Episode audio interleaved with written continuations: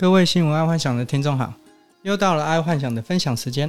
我们来看看第一则财经新闻：加密货币成全球趋势，越南总理下令央行严议试行。在上个月啊，萨尔瓦多才把比特币当作他们国家的法币，而在这个月，越南政府竟然也打算把加密货币当作他们的法币作为考量。然后，如果再加上英国跟中国，他们也把数字货币当做他们的一个考量之一的话，等于目前全世界已经有四个国家准备用加密货币当做法币使用。这也就代表新时代的黄金之战已经开打了。然后，希望有听众有上车的赶快上车，因为这个趋势应该是很难挡。好，再来是娱乐新闻：日网红靠卖弄超凶长辈，月入五百万。突然人间蒸发，日本有一位 YouTuber 叫白雪的，然后被 YouTube 强迫下架。这个白雪频道是在去年二零二零开台，光第一次开台啊，就有两百万的点击率，并且马上就有二十万的订阅。但这些其实都不是重点哦，重点是他的影片都没有露脸，纯粹只是秀他的身材而已。但这位白雪 YouTuber 被 YouTube 以严重违反关于裸露与色情政策遭到移除，所以看来 YouTube 的 AI 审核有越来越厉害的状况。但就爱幻想所知道的是，假设真的有违反裸露跟色情，那么其实只要改成会员制就好了。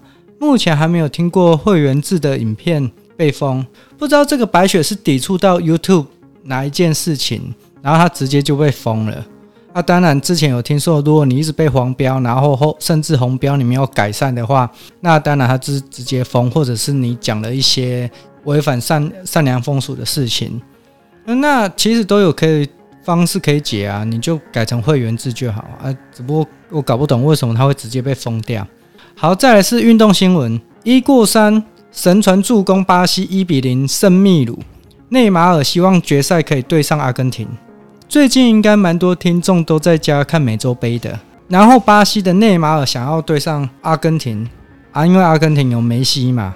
爱幻想其实也蛮想要看上内马尔对上梅西，毕竟两大名将打起来，看起来这样才过瘾啊。不过我在看各地球迷聚集的状况啊，很怕会有下一波的疫情到来，因为大部分有一半的人几乎都没戴口罩。希望在赛季之后啊，不会有另外一波的疫情。目前来看的话，像东京奥运啊，很怕会有再一波的疫情，因为全世界的那个选手都过去了嘛。因为毕竟美洲杯只有在美洲那一些国家，然后奥运是所有的国家都会去，所以这个会有一个麻烦点就在这里。希望这一波的疫情可以守住啦。啊，毕竟印度神童也说九月份会有一波，我希望那不会成真。好，再来是国际新闻，薪水一样。冰岛周休三日实验成功，九成的劳工受惠。冰岛它开始实施周休三日，大概在十年前啊，就一直有听说过很多国家想要推行周休三日，没想到冰岛真的做成功了。这个周休三日的争议点其实在于少做一天，但生产力是否会减少？以目前冰岛的实验结果，感觉是不会影响到整体的工作效率。但冰岛本身是属于慢活的社会，所以周休三日或许是可行的。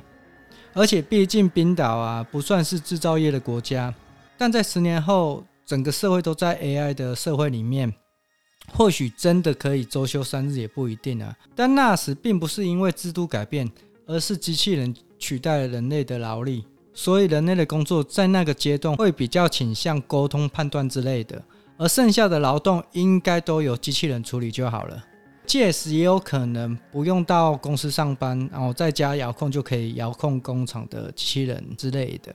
我觉得短期之内要周休三日，可能真的会有困难，尤其是亚洲国家是属于比较制造类的，日本跟韩国可能会有机会哦，因为毕竟他们都是属于 AI 制造嘛，然后公司。其实在家上班也一样嘛，在公司上班，在家上班都一样。但制造业如果有工厂的东南亚国家，可能就会比较有困难一点哦。如果假设周休三日的话，因为你总不能上公司的是周休三日，然后上工厂的就是周休二日，这样有点有点奇怪了。所以我觉得近十年在东南亚国家应该很难看到周休三日，除非 AI 机器人出来哦，它可以取代劳力之类的，才有可能啊。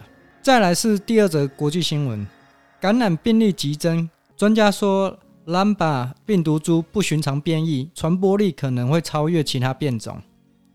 现在除了 Delta 病毒之外啊，Lambda 病毒也应该要注意。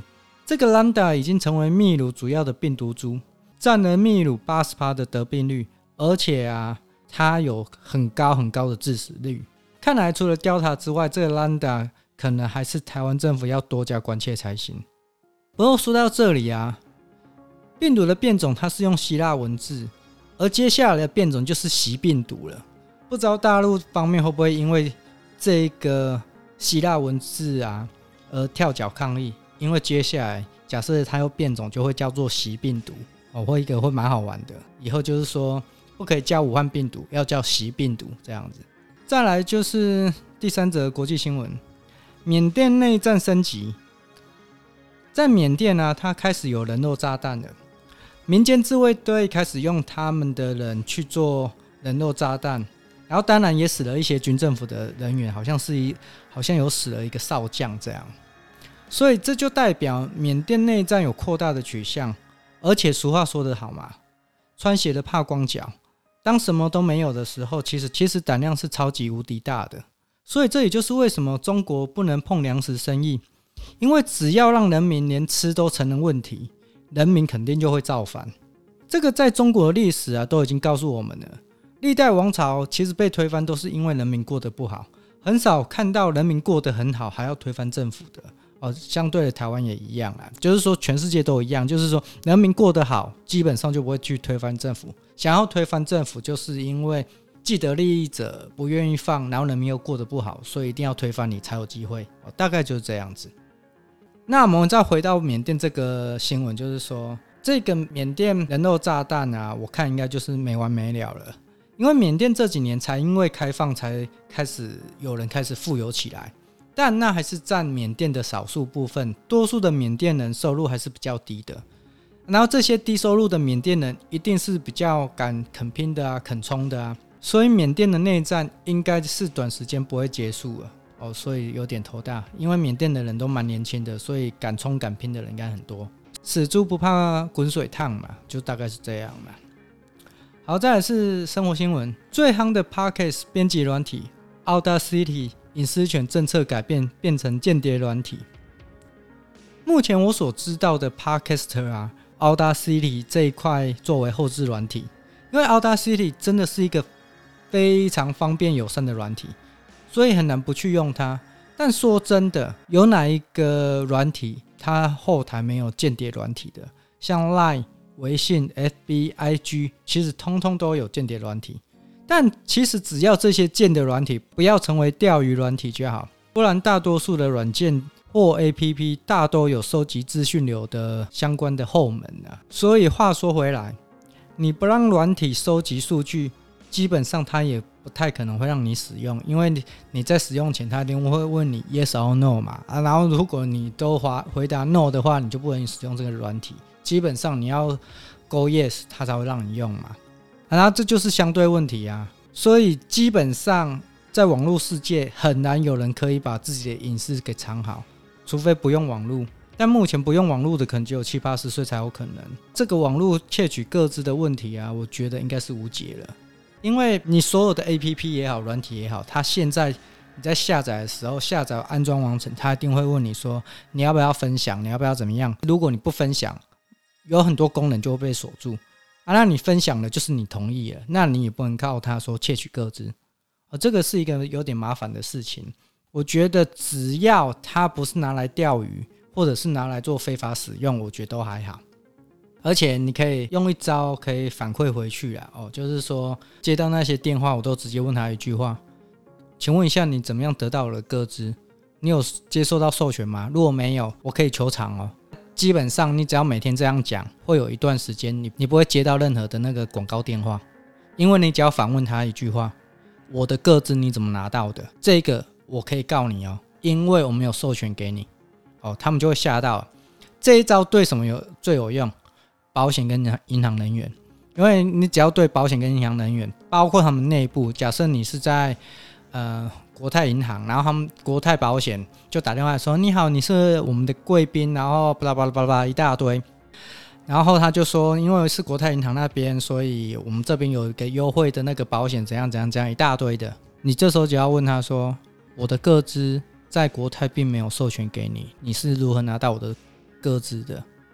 比较菜的就会直接挂电话了，比较老鸟的就会可能解释一大堆。但是你不用听他解释，你就要跟他讲一句话，因为包括银行内部的部门也要经过你个人授权，他才可以拿到你的个人资料。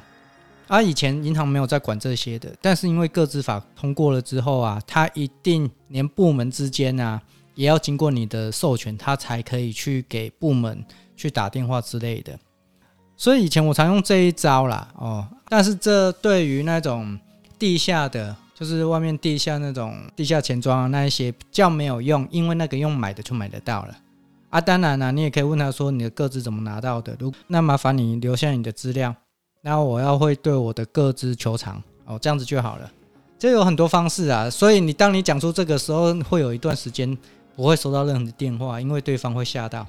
再来是科技新闻，奇礼刑法化，Facebook、Twitter、Google 警告撤出香港，廉政公署否认影响言论自由。现在的香港的国安法的关系啊，FB、Twitter 跟 Google 有可能会联合起来离开香港。如果这三个网络巨头离开香港的话，这就落实了香港无言论自由这个问题，可能之后会加速让香港人离开香港。这个问题如果香港政府不再重视的话，可能未来五年香港人可能有大批人离开香港哦，可能五万到十万哦，甚至二十万不等啊。但当然了，他们离开一定会有更大批的广东人涌入香港嘛，因为要融合。融合之后就没有人会有异议啦，这个问题应该也是这样子发展的，也是一个蛮无解的问题。爱幻想就分享到这，记得把爱幻想按赞加分享哦，晚安，拜拜。